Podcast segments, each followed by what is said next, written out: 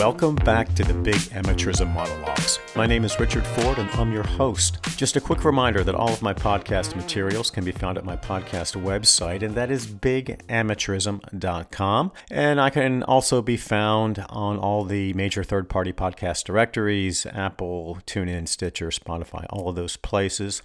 And I also have a blog that I started writing in about three years ago, and you can check that out as well. And the name of the blog is CagerRedux.com. That's C A G E R R E D U X.com. All right, today is Wednesday, December 8th, 2021. And, you know, just when I thought it was safe to progress forward according to my own timetable, the NCAA comes out with some more propaganda that that I need to address. But actually, this fits in perfectly to what I talked about in the last episode, and that was the Power Five takeover of governance. And I don't think it's very well disguised if you're really paying attention to what this transformation committee looks like. This Division One Board of Directors Transformation Committee. But what happened yesterday is the NCAA Constitution Committee put out a revised draft of this constitution, this new constitution, that incorporated the feedback that they had gotten from the stakeholders, the in system stakeholders. And apparently they sent out another survey. We don't know what that survey looked like. That has not been published. Uh, at least I have have not been able to find it anywhere online, and it's not on the NCAA website. But this new draft has some interesting changes, and I want to talk about that because it really goes, I think, to some of the really misleading tactics that the in system stakeholder beneficiaries have used here and the extent to which this facade about the student athlete experience and student athlete physical and mental health was nothing more than a smokescreen. And, and I really want to also look at how I think the Power Five interests, the interests that are controlling this transformation committee, are looking at the relationship between both the national office and Division One, and then the NCAA president and the divisional interests, which means at the Division One level, the Power Five. And very slowly, we're starting to see some flesh on the bones of these open questions about how all of the moving parts are going to relate to each other. And those really were expressed by Linda Livingstone in that November 19th podcast episode, the social series podcast episode, when she listed a number of the open questions that are yet to be resolved at the Division 1 level through the Transformation Committee. And so I think this episode actually will be a nice complement and transition into the discussion about what those open questions are. And this goes back again to the very purpose of this podcast. And I said it the, in the very first episode and have built the podcast around the question of who gets to decide the future of college sports. Who gets to decide what the rules are? Who gets to write the rules? Who gets to interpret the rules? Who gets to apply the rules? And under this new constitution, it is no longer the, the big overarching NCAA national bureaucracy. It is Division One for all intents and purposes. There will be no changes to the governance structure in Division Two and Division Three. All this is going to happen at the Division One level. And looking at the composition of this transformation committee, Division One will mean Power Five, and they're still operating though under the NCAA umbrella. And that was one of the reasons I wanted to do that episode on why the Power Five simply don't move completely outside of the NCAA as they have threatened to do time and time again. And that is because they get some benefit from being under the NCAA umbrella. What I want to do here is go through this new draft and the cover memo that the NCAA Constitution Committee put out to try to explain these changes. I want to start first with some some of the structural reallocations of authority as between the national office, the Board of Governors, the NCAA president, and then this new Power Five leadership structure. So that's going to be the first component. The uh, second component is going to focus on what now amounts to a bait and switch on athletes' rights and some of the selling points, a lot of the propaganda that has surrounded this constitutional makeover as it relates to improving the student athlete experience and uh, student athletes' rights has proven to be nothing more than an illusion. And some of these things that were trumpeted by in system stakeholders and then were the focus of propaganda campaigns have been disappeared under this new draft document. And I'll talk about those as well. So let's start with the allocation of power. And when I did my initial episodes on what the old Constitution said, what the new Constitution said, and, and then a compare and contrast. I was more descriptive than analytic, and, and I talked about the, the Board of Governors very briefly, but I want to talk uh, a little more specifically about that because that's an important component of the Power Five takeover and the reconfiguration of the Board of Governors, who will sit on it, but and more importantly, who will decide who sits on it is so, so important because one of the problems under the old old regulatory system is that you had this board of governors that was really self perpetuating. And then under this old leadership model, the duties of the NCAA president were buried in the bowels of the executive regulations at the end of this 451 page Division One manual, and those related to two important things. One, selling NCAA property, which includes all of the media broadcast rights, all of the intellectual property, licensing, logos, all of that stuff. And then the authority, independent authority, to employ without any oversight non administrative personnel, which meant that Mark Emmert was responsible for hiring all of the outside experts and contractors and lawyers and lobbyists and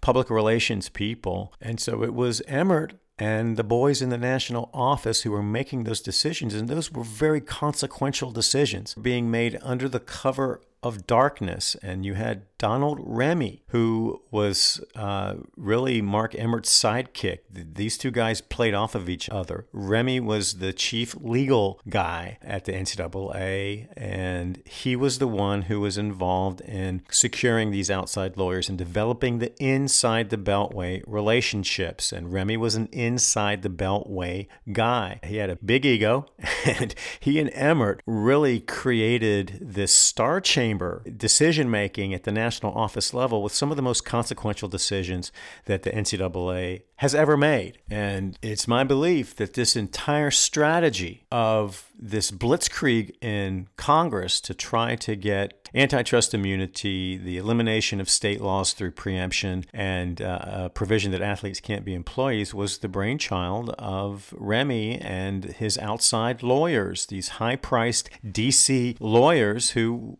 believed that they could run the chessboard inside the Beltway in a way that would make the NCAA untouchable. And all that backfired. I've, I've talked a lot about that. But I think what you see in this new Constitution is an attempt to neutralize that star chamber quality and that lack of accountability that existed in the decision making hierarchy as a practical matter at the NCAA national office. And when you look at this new draft, you see that the Power Five really aren't crazy about what happened there at the national office. And they want to make sure that there is not a star chamber and a a, concrete wall between the NCAA national office and its decision makers in conjunction with this board of governors that was basically, I think, beholden to the opinions of these outside experts. And the more that the NCAA got into its congressional campaign and into the most important legal strategy decisions it was ever going to have to make, as was the case in the Alston case, I believe the board of governors just felt less and less capable of exercising any independent judgment. So when we look at this new board of governors, you see several things. One, you see that the Division 1 board of directors is going to have the controlling voice in deciding who is on this board. And the Division 1 board of directors is, is essentially going to control the board of governors, which means that the Power 5 are now going to control the board of governors. And that's an, an important piece in all of this. So the university president model is basically being cut off at the knees because under this new board of governors, there's only one university president. There could be more than one, but I think there will only be one. And there will be a, a conference commissioner that's required to be on the board of governors. That's never happened before. That, that's important as well. But before I get to the details of this new Board of Governors, I, I want to issue an important caveat, and that is by replacing this old corrupt Star Chamber Board of Governors national office incestuous relationship with the Power Five model. I think that's a good thing. And I think that at least from a business standpoint and a decision making standpoint, you're going to have more intelligent decision making and more intra system transparency. We can't lose sight of the fact that on the really big issues that relate to athletes' rights and athlete well being, the NCAA national office and the old board of governors have been marching lockstep with the Power Five. So that's not going to change. What I think will change is that you'll have more competent and transparent decision making. And you know, there was all this discussion about making sure that the agendas for the board of governors meetings came out sufficiently in advance of those meetings that the decision makers could know what the hell was being put on the table. The fact that that was even an issue that needed to be changed is a huge red flag. And again, I'm reading between the lines here a little bit, but I think what was happening is that you had these outside decision makers, these lawyers and lobbyists and public relations people advising Emmert and Remy, and they were putting together the agendas and then ramming stuff through at the last minute. Governing boards operate in interesting space because they have to rely by necessity on the people who are working in the institutional setting as full-time employees on a day-to-day basis. And all of the information that makes its way to a governing board runs through those filters and the board meeting itself is important, but what's even more important is the meeting before the board meeting. And even more important than that is the meeting before the meeting before the board meeting. That's where the strategies are formed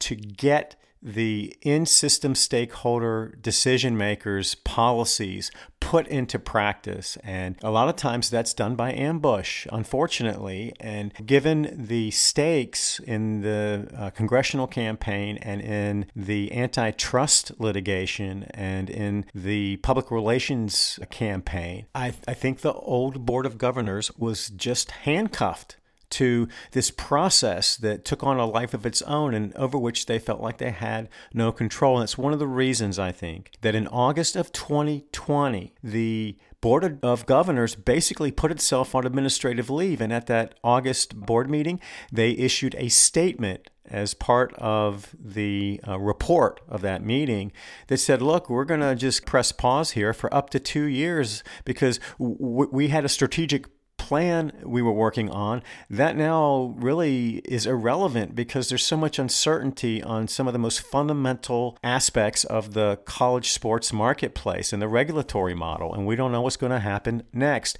That said, they still said that they were going to be committed to pressing their interests in Congress and in federal courts to protect the NCAA from all this besieging and frivolous litigation and all that propaganda. But that reflected to me that the Board of Governors simply lost control of the narrative. They didn't know what to do. And in the face of uncertainty, rather than acknowledge that they had lost control and, and attempt to regain intelligent control, they just waved the white flag and said, We're just going to eat some popcorn and drink some soda and see what happens. And they became spectators, not decision makers. And I did a blog post on that August 2020 Board of Governors meeting. I think I'll link to that in the show notes here so you can read that. But I, I think the bottom line on this question of who gets to decide what college sports is going to look like and who's responsible for the regulatory model really boils down more to a question of competence than it does values. The values are the same, and you have no pay for play. That's part of this whole constitutional makeover. The preservation of the quote unquote student athlete, which is ubiquitous in this new constitution, yet the word amateurism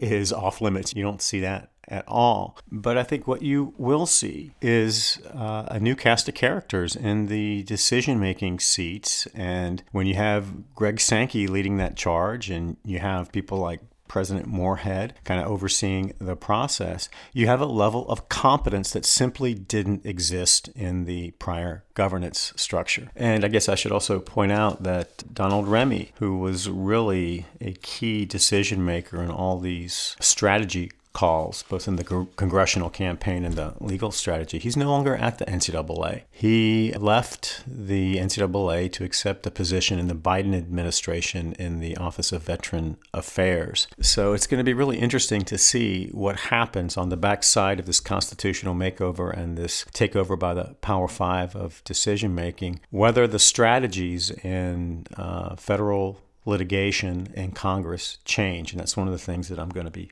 talking about here in, in a few episodes. And those are really important because those issues haven't gone away. We have this new change in leadership, and now the question of who gets to decide is being resolved in favor of the Power Five rather than the NCAA national office. But now the Power Five have to make sure that the question of who gets to decide isn't resolved in favor of Congress rather than the uh, Power Five. So there is a lot of uncertainty on that front. And I think that this new leadership, this new uh, governance model, still has enormous incentive to try to get some of the same federal protections and immunities that ran through the NCAA in this first uh, campaign beginning in 2019 and running through really to about June of 2021 when the wheels really started to come off the NCAA's campaign. So let's look at how this new Board of Governors is going to be structured. And again, there will be nine members now instead of 21. The new Constitution says that the composition of the Board of Governors shall include, with due attention to diversity and gender equity, the following voting members. One, four members of Division 1. So almost half of the board right off the bat will be comprised of Division 1 members to include at least one member institution president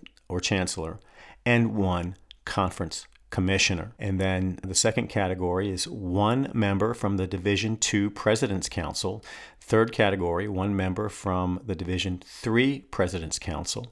Then the fourth category, two independent members who are not currently employed or compensated by any member institution. And then the next category is one graduated NCAA student athlete who shall have graduated not more than four years prior to appointment. And then they list some ex officio members, which aren't important because they do not have a vote. The next section talks about the selection of these nine members. And with respect to the Division One members, these four members from Division One, they shall be appointed by the Division One board of directors. And then the Division two and three members will be appointed respectively by the Division two and three council, the president councils. And then the independent members, these two independent members, shall be selected by the Division one, two, and three members of the Board of Governors. And that's important because under the old Constitution, the five independent members were selected by the Board of Governors, and it was an inside job without uh, direct oversight by the divisional interest. And then, as to this student athlete representative, this is interesting, and I think it really exposes how illusory this talking point is about student athlete representation, but it says that each divisional student athlete advisory committee shall nominate one graduated student athlete member for the Board of Governors. One of those nominees shall be selected by the other eight members of the board to be a voting member representing all three divisions. And then the other two uh, student athlete nominees will be ex officio members. And that's important here because because the propaganda surrounding this new Constitution Committee has been focused on this new seat and this voting seat because up to this new Constitution, there had never been an athlete who had an actual voting seat on any of the governing boards. But the suggestion that this representative is truly independent and is representing all athlete interests is really, I think, misleading here. Because, first of all, the Student Athlete Advisory Committee is an NCAA conference and institution sanctioned body that is under the control of the institutional interests. These committees exist only at the pleasure of the institutional stakeholders. And I'm going to talk in other episodes in some detail about this student athlete advisory committee structure because the NCAA has used those groups, those student groups, as cover for some of its propaganda. And that happened most recently with a letter from the Atlantic Coast Conference Student Advisory Committee group to Congress, basically parroting all the NCAA Power Five talking points about federal protections and immunities. And that letter was more about protecting institutional interests than it was athlete interests. And then the other thing about these, these student athlete advisory committees is that they are populated overwhelmingly by non revenue athletes, which means, as a matter of demographic reality, that most of the committee members are white, and you see gross underrepresentation of revenue producing athletes and very, very few African American revenue producing athletes. So that pipeline of quote unquote student athlete representation is not truly independent and it is not truly representative. So the bottom line is that this board of governors is going to be a Power 5 show just like the Division 1 board of directors is going to be a Power 5 show. And the other interests, Divisions 2, Divisions 3 and the athlete interests are all going to run through I think Power 5 friendly advocates and I don't think you're going to see any body sitting on this board of governors who is inclined to or would voice any disagreement with or criticism of the Power Five interests. So, with that understanding of what this new Board of Governors is going to look like, I want to talk about how this revised draft neutralizes some of the powers that had resided exclusively with the NCAA president under the old Constitution. And I'm going to go to the cover memo that listed in bullet points the, what the committee viewed as the important changes in this revised draft. So it says that there will be a clarification that the Board of Governors will approve association contracts regarding media rights and revenue producing agreements in consultation as appropriate with divisional bodies. And remember, under the old Constitution, the NCAA president, meaning Mark Emmert, had that exclusive, independent, and unchallengeable authority. He did his own thing there. And now all of these association contracts will run through the Board of Governors for approval. So that is, I think, a substantial substantial check on the practical operating relationship that has existed uh, between the NCAA president and the Board of Governors. And then the next thing, next bullet point on this summary of changes is that this new Constitution explicitly states that the board will consult with divisional bodies on its evaluation of the NCAA president. Because remember, under the old Constitution, one of the primary authorities of the Board of Governors was to employ the NCAA president. And that relationship, as between this uh, Star Chamber Board of Governors and this unaccountable NCAA president was a very cozy relationship that wasn't an arm's length relationship. And I believe that the extension of Emmert's contract in April of 2021, this unanticipated and head scratching extension of his contract, was the result of that cozy relationship. So while that decision on the employment of the NCAA president still resides with the Board of Governors. It's a different Board of Governors. And that new provision on the Board of Governors' duties in that regard reads that the Board of governors shall employ the association's president, who shall be administratively responsible to the Board of Governors. So the NCAA president still reports only to the Board of Governors. And then it says annually in consultation with the governing bodies of the three divisions, and that was added to this revised draft, evaluate the president. So now the divisions have an important role there. And then it says that the Board of Governors shall approve the employment terms of the president, including but not limited to compensation, benefits, discipline, and termination. And then the other thing this re- revised draft does in terms of checking the authorities, these independent authorities of the NCAA president, it says that they are highlighting the board's consultation with divisional bodies regarding agenda items with a commitment to transparency on anticipated action items. And that's what I was referring to earlier about the uh, the stealth agendas that are presented by ambush at these meetings to really increase the likelihood that whatever had been predetermined before the Board of Governors meeting was going to result in a yes vote and actual policy. And again, it seems like a small thing, preparing the agenda and providing it to the decision makers, but that's a very powerful prerogative. And here, the new Constitution, this revised draft Constitution, highlights that the board has to consult with the divisional bodies. But again, this is a new board, and this board isn't beholden to the NCAA president the way it had been in the past.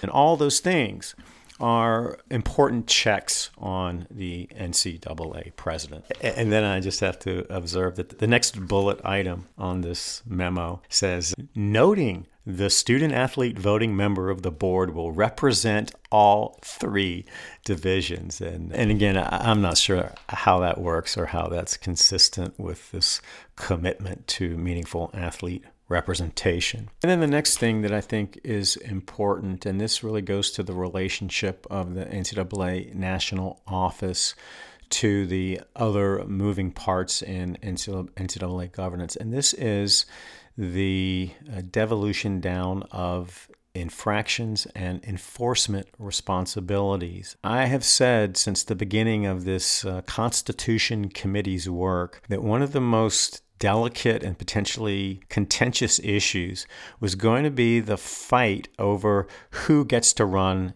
infractions and enforcement. And one of the most important components of the NCAA administrative state, the NCAA administrative state, has been its infractions and enforcement program. That runs back to the 1950s and Walter Byers, and I've talked so much about that. But the current system is indefensible. I think that the new Constitution recognizes that. And then I've mentioned this in prior episodes, but at or about the time that this the initial draft of this Constitution came out in early November. A Tennessee representative in the House introduced the NCAA Accountability Act, which would basically have cut the existing NCAA infractions and enforcement process off at the knees and put it under the supervision of the Department of Justice. And I don't think the timing of that bill was coincidental, and I think it anticipated this behind the scenes fight between the national office infractions and enforcement bureaucrats who have been at the NCAA for a long, long time. Some of them are among the most highly compensated employees at the NCAA national office. They're extraordinarily powerful. And they aren't going to go quietly. And I think that some of the language in this revised draft reflects a commitment by the Power Five to get that under control and to wrest from the national office this corrupt system that has gotten out of control. And I think that most observers agree with that assessment of the national office infractions and enforcement staff. The only people who seem to think it's a good idea are the people who are in system and benefiting financially from it. And, you know, under the new revised constitution, the divisions are responsible for that. And at Division One, that's going to be an important makeover because they're going to have to decide what they're going to enforce and how they're going to enforce it. And that's going to go to some of the core functions of this new NCAA. It's my belief that, as with the old Constitution, these highfalutin new principles that are set forth through this cut and paste exercise in the new Constitution are not going to be enforceable because there will not be any organic legislation that will allow them to be enforceable. Instead, you're going to see the same types of rules, rules that regulate the labor pool, that place a cap on the cost of labor at the value of an athletic scholarship, and then those rules that regulate the talent acquisition market that go to recruiting. Those are going to be the two categories of legislation that you're going to see that this new NCAA will be enforcing, and that will be done at the divisional level. But we don't know for sure what that looks like. But to understand this transition from the national office to Division One and in infractions and enforcement, you have to understand how the Power Five think. And I'm going to talk about this more when I get into a compare and contrast of this autonomy legislation movement in 2013 2014, which I believe is the template for what's happening right now with this constitutional makeover.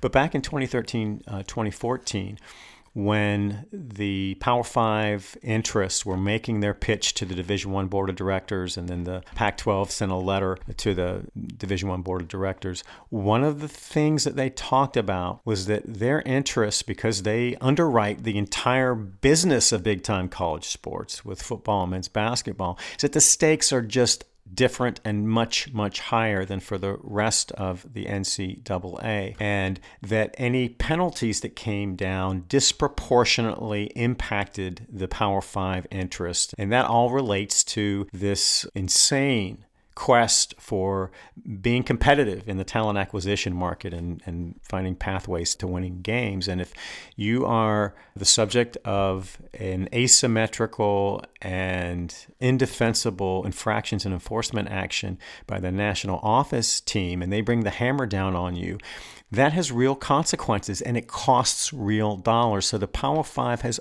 always wanted their own enforcement and infractions process. They tried to do that back in 2013 and 2014, but that component of the autonomy movement really didn't gain much traction. Now it is inevitable. And the Power Five are going to have control of their own destiny, and they will be able to regulate any uh, penalties for rules violations in a way that isn't going to put anybody out of business. So I think there's a sense of necessity here that the revenue streams in big time college sports are so important that they can't be left to the random, incoherent tactics of the old infractions and enforcement process.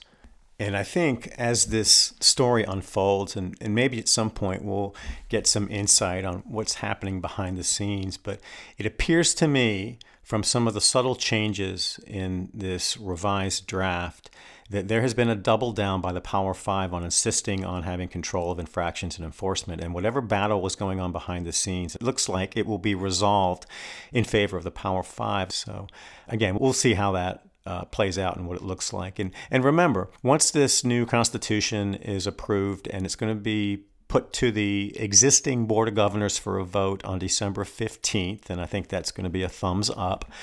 Then it goes to the full membership in January for ratification, and I think it will be ratified. And then the divisions have set a timetable of January to August of 2022 to really put some flesh on the bones of these broad constitutional contours. And that's when we're going to start to see exactly how some of this power grab is going to play out into practice. And, and that's when it's going to get real interesting. I just want to go back to this memo and the bullet points on that enforcement issue. It says modifying the enforcement related language to address the various points of feedback raised and to make more explicit that enforcement is to be a divisional responsibility with support as requested from the association. So I, I think that makes pretty clear that at the division one level the power five is going to be in the driver's seat on infractions and enforcement. Now let's turn to the second category of changes that relate to the student athlete and the student athlete experience and all of this propaganda about protecting student athlete mental and physical health under principles of student athlete well being. And uh, that discussion centers around three issues. One is the protection of student athlete physical and mental health. And there's this provision under the new Constitution, under Article 1, which is the principles for intercollegiate athletics. it's like the old Article 2 and has all these fluffy principles that the NCAA doesn't really stand behind. And we, have talked a lot about that. But they added this provision titled Student Athlete Well-Being, which was in large measure a cut and paste from other prior constitutional provisions that were vague and sounded very regal but didn't really have any enforceable value. But included in that was some new language that related specifically to protecting athlete mental and physical health. And some of that language has been deleted. And I think it's important to, to look at that. And then the, the second thing is name, image, and likeness and how that's being characterized. And that has changed substantially, in my view, in this revised draft. And then the third thing is how student athletes, and I'm using that phrase the way that the NCAA does, how student athletes can go about raising any concerns they have about the institution or conference or divisional compliance with all these new fluffy constitutional provisions. And that has changed fundamentally. As I discuss these issues, I, I want to just press rewind just a, a little bit to this social series podcast episode that was done on November 8th, or actually it was released on November 8th, on the very same day that the initial draft constitution was released. And in that social series episode, the three athletes on the constitution committee, one from Division 1, one from Division 2, one from Division 3, were talking about all the wonderful things that were going to happen that were uh, going to benefit athletes. And so much of the discussion focused on a student athlete mental and physical well-being.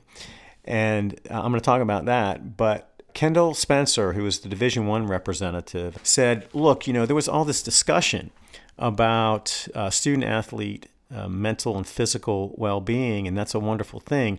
But he wanted to make sure that the name, image, and likeness progress that had been made by athletes through their advocacy, either through this student athlete advisory committee or outside of that, didn't get buried in this new constitution, that it was uh, separately identified, recognized, and protected. And then the other thing he identified as important to him and, and he thought important to all athletes was having some process to voice and have addressed any grievances, any concerns about whether the institutions were doing what they said they were going to do when it came to all these promises that they are making to protect the student athlete, student athlete well being. And what he suggested, and, and he presented this as something that he specifically lobbied for, was having the faculty athletics representative, this person who was a faculty member uh, at the institutional level, who was this go between between the athlete side of the university community and the academic side, have that person act as an advocate for the athletes, as an ombudsperson. And that was in the initial draft that the faculty athletics representative was going to be an ombudsperson. That provision was cut off in this revised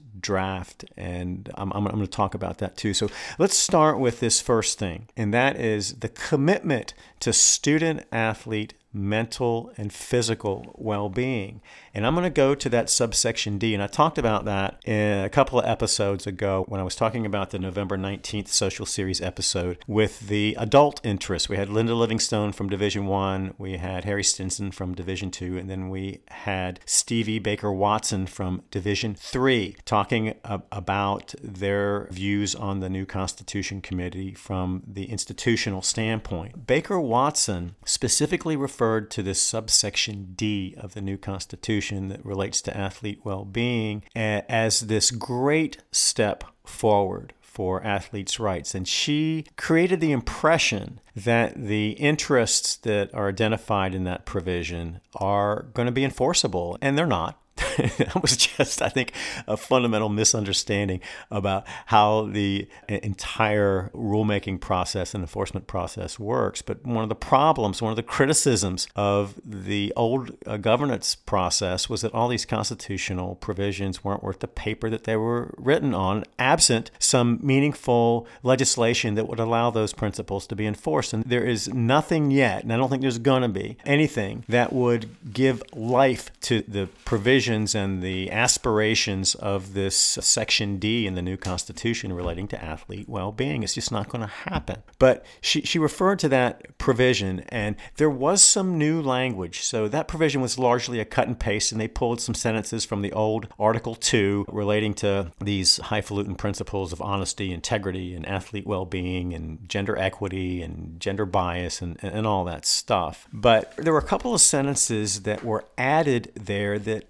actually read more like a mandate than an aspiration. And I'm just going to read that, that to you. That student athlete well being provision, subsection D of the initial proposed draft said student athletes shall not be discriminated against or disparaged because of their physical or mental health. Institutions, conferences, administrators, and coaches shall protect student athletes from physical and mental abuse, neglect, and undue harm. Now, that first sentence, you know, that student athletes shall not be discriminated against or disparaged because of their physical and mental health. Uh, that's already covered either by existing federal law or by university policy. So I'm not sure whether it provides any additional protection for student athletes. That second sentence that says institutions, conferences, administrators, and coaches shall protect student athletes from physical and mental abuse, neglect, and undue harm. That language sounds uh, a lot like something that an athlete could use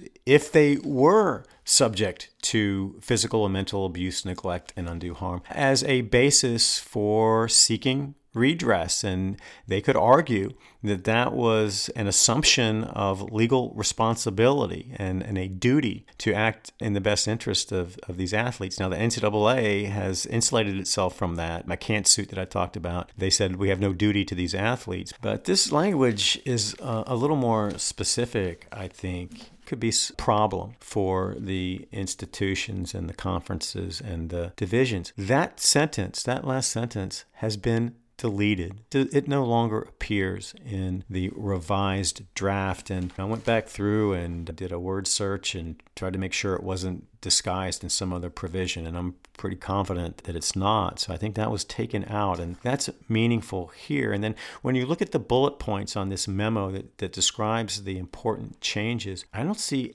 any bullet point that could arguably cover that deletion from the initial constitutional draft. What does that tell you? It tells you, I think, that the in system stakeholders don't want to be held accountable and they don't want any language in this new document that comes within field goal range of creating a legal duty. And this was an issue in the Baylor case with the sexual violence against women. It was an issue in the UNC case with academic fraud. And in McCants, the plaintiff's attorneys there just they filed a hundred page complaint and list, uh, listed all of this fluffy language from the NCAA Constitution that they argued created a quasi contract or a fiduciary responsibility on the part of the NCAA to protect athletes from the academic fraud and these bogus courses that athletes were steered to at UNC. And the NCAA filed a motion to dismiss saying, We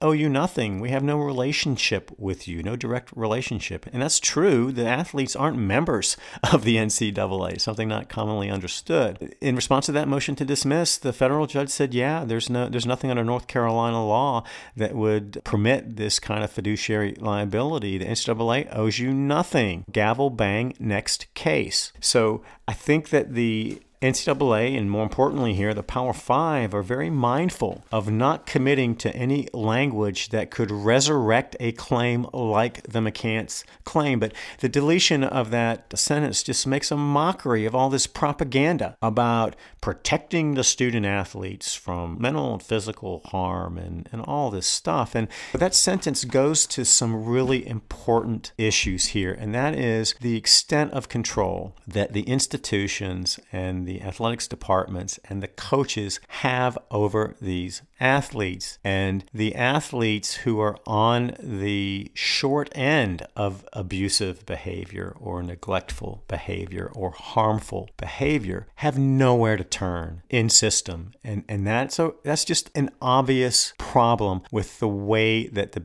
the college sports business model has developed, uh, particularly at the institutional level. And it's all about branding. And in that congressional hearing on June 17th of, of this year, the only hearing where there were athletes who were brought before the Senate to tell their story, and that was done again in a Democrat controlled Senate. It came through the Commerce Committee. Maria Cantwell, a Democrat from the state of Washington, is chair of that committee. And she was under some pressure to hold a hearing that actually allowed the athletes to talk. And there were a group of athletes, there weren't any revenue producing athletes, but there were three female athletes, all African American. And then the parent of an athlete, he also African American, who, who died from uh, heat exhaustion in what many thought was an abusive workout. And unfortunately, at the behest of Roger Wicker, a Republican from Mississippi who's been carrying the NCAA's bags throughout the campaign in the Senate to get all these federal protections and immunities, he was offended that he didn't have complete control over the witness list, and he led what amounted to a Republican boycott of that hearing. Jerry Moran, a Republican from Kansas was the only one who showed up. And that was just a cameo. He was out of there like crap through a goose. But these athletes spoke eloquently to their experiences. And one of the main themes that they really drilled down on was that the institutional interests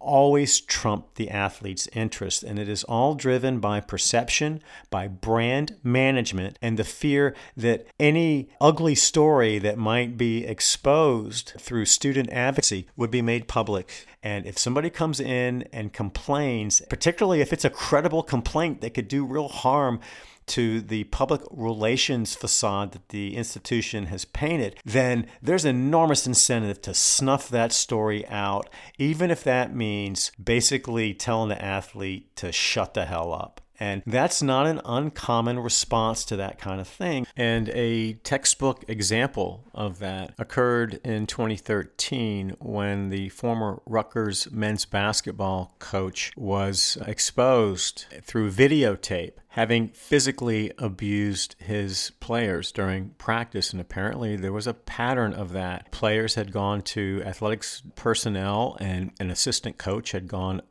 uh, the chain of command and had been rebuffed and they were turned away and they have the conversation with the coach and then they pretend it never happened and it took an assistant coach leaking the video to the media for Rutgers to, to take this thing seriously but part of their strategy was to issue a gag order, not just to the men's basketball players, but to all athletes. Rutgers' primary concern wasn't the welfare and well being of the athletes, it was managing the crisis in a way that would minimize impact on the brand. It was nothing more than brand management. Ultimately, they fired the coach, but that assistant coach who released the video, he was persona non grata, and he basically was a pariah in the coaching community. And that just reflects the climate and culture. And I would say this is particularly true in the revenue producing sports where these coaches and these athletes are under extraordinary pressure to win and to keep the money flowing. That's not to say that it doesn't happen downstream in the non revenue producing sports. It does. And one of the unfortunate byproducts of this emphasis on commercialization and professionalization and the link between the high profile sports and brand building and brand awareness is that some of that same mentality has trickled down into the non revenue sports, and the non revenue athletes are seeing some of the same stuff. And what the athletes wanted here was some acknowledgement of that dynamic and some protection, and that's not going to happen. It's just not going to happen. And so that ties into this, this other thing on what athletes are permitted to do if there has been a violation of their rights, whether they're legally cognizable or not, whether they're legal or moral. Their rights to be free from abusive tactics and to have a safe environment and to have their physical and mental well being protected. What do they do? Where do they go? And it was in response to that dynamic that Mr. Spencer proposed this ombudsman role for the faculty athletics representative so that this person, this designated person, could field any complaints or concerns from athletes and then act on their behalf to take those concerns to the appropriate decision makers and have them taken seriously and hopefully resolved in an intelligent way. And I think that as the Constitution Committee looked at that language, they were afraid that the use of the, the word ombudsperson implied the existence of a relationship that could be legally enforceable, uh, perhaps a fiduciary relationship. And so they wanted to make pretty doggone clear that the faculty athletics representative was not going to assume that role. And they said, yeah, you can use the faculty athletics representative as the point of contact, but that communication, that relationship, has no significance, no legal significance. So the Constitution Committee, and it's not clear how this was done procedurally, but they took out any reference to ombudsperson and they left it very general. And they said in one of their bullet points that the they are clarifying that the faculty athletics representative is the principal point of contact for student athletes with concerns about their well being, but is not a legal advocate. So that has just been completely neutralized. And the fact of the matter is that the faculty athletics representative has always represented institutional interests. And the fact that was viewed as an appropriate point of contact for the athletes is part of the problem. If the institutional stakeholders were serious about protecting student athlete physical and mental health and abusive tactics by anybody in the athletics department, they would have an outside advocate who would have meaningful authorities to present cases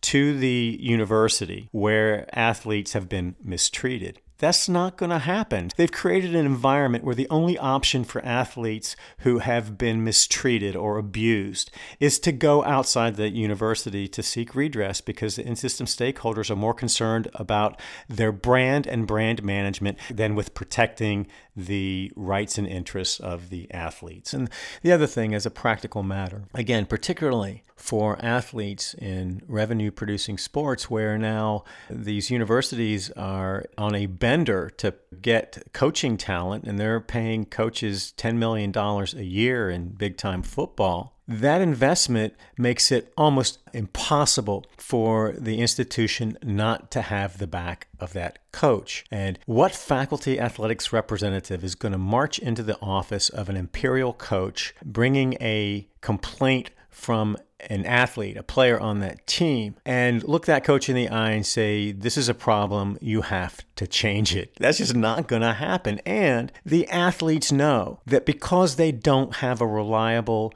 advocate on campus that they can trust, they say nothing. And that relationship between the institution and the athletes is a okay because then the institution doesn't have to deal with it. And that's just the reality of the power dynamic between the institutional stakeholders on the athletic side and the athletes. And these athletes are afraid of retribution. And if you are a big time football player or basketball player at a Power Five school and you have aspirations to play professionally or to just maximize your opportunities on the college roster, you have to be real, real careful about your relationship with the coaches. And if you, you know, make a, a play where you're making complaints and the complaints make it outside of the team setting, that coach can ruin your career with a phone call or through a sur- surrogate. I mean, that, that happens. And the power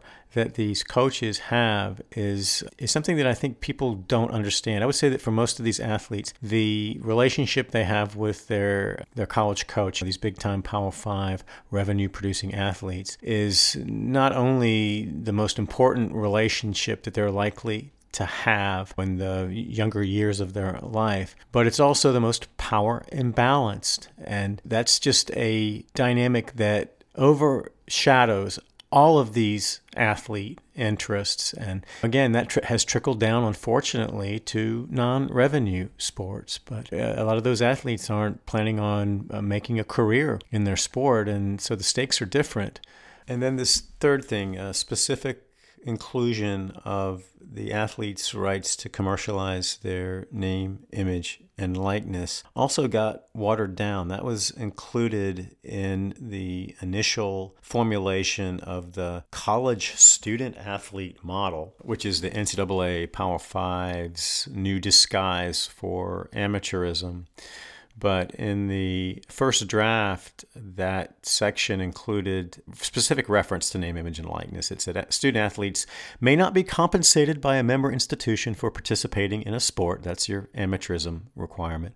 That may receive educational benefits and benefit from commercialization through use of their name, image, and likeness in accordance with the guidelines established by their NCAA division. And that language has been taken out relating to name, image, and likeness, and instead, how it reads is now student athletes may not be compensated by a member institution for participating in a sport, but may receive educational and other benefits in accordance with guidelines established by their NCAA division. And then there's another discussion of name, image, and likeness in the context of the divisional authorities and requirements. And it now says that each division shall establish guidelines regarding student athlete benefits, including commercialization of name, image, and likeness, and to prevent exploitation and, and blah, blah, blah. The language from the first draft said regulations to ensure consistency among member institutions regarding the use of a student athlete's name, image, or likeness. And those changes do a couple of things. One, they de emphasize the focus on name, image, and likeness, and they take out of the discussion of name, image, and likeness any use of the words regulation or rule, and instead they want to use guidelines. And the reason for that is that the NCAA and Power Five, in, in this uncertainty over what amateurism really looks like now and what their potential liability might be for compensation limits and enforcing compensation limits, they want to be as vague as they possibly can.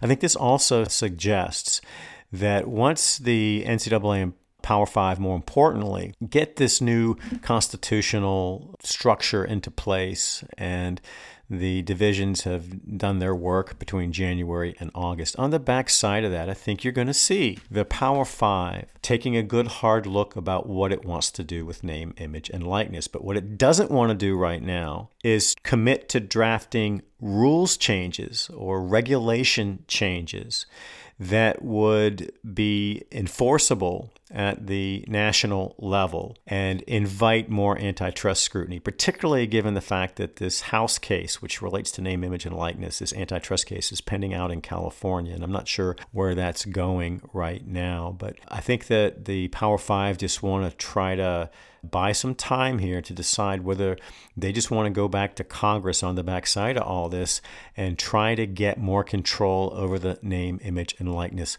market. And I think one of the broader strategies with this whole makeover, which has in large measure been an exercise in restating the obvious and cutting and pasting from the old Constitution and moving the furniture around a little bit.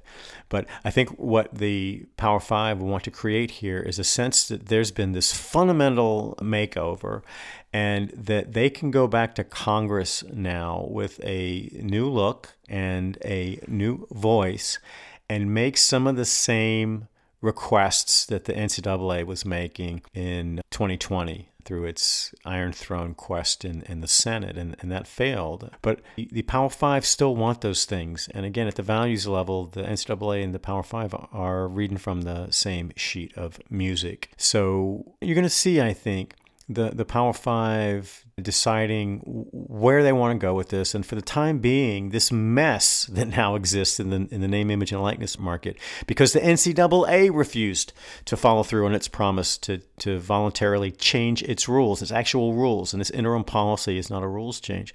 But the institutions now are responsible for, in large measure, for governing name, image, and likeness. And I think right now, the Power Five are okay with that and leaving it at the institutional level and trying to keep the division and conferences out of it to the extent they can and only speak very broadly and vaguely about name, image, and likeness. But for right now, I think that the Power Five are trying to just keep their finger in the dike on that issue until they decide on the backside what they want and how they're going to go about getting it. But again, I think that's going to involve at some point a, a re engagement with Congress, and they're going to try to get as many protections and immunities as they can, including antitrust immunity and the preemption of state laws that interfere with compensation limits. All right, so that'll do it with this update on the revised draft of the NCAA Constitution. And then in the next episode, I'm going to start talking about really the important issues that are going to come up in the Division 1 Transformation Committee and I'm going to talk about the comparison between this movement and then the autonomy movement from 2013 and 2014 and i just i find it really interesting not just the similarity in the goals but uh, some of the rhetoric and the propaganda that surrounded that campaign is again i think very similar to what's being put out there now. So with that uh, i just want to thank you so much for joining. It's always an honor and a privilege to have you and i hope to have you back for the next episode of the big amateurism monologues. Take care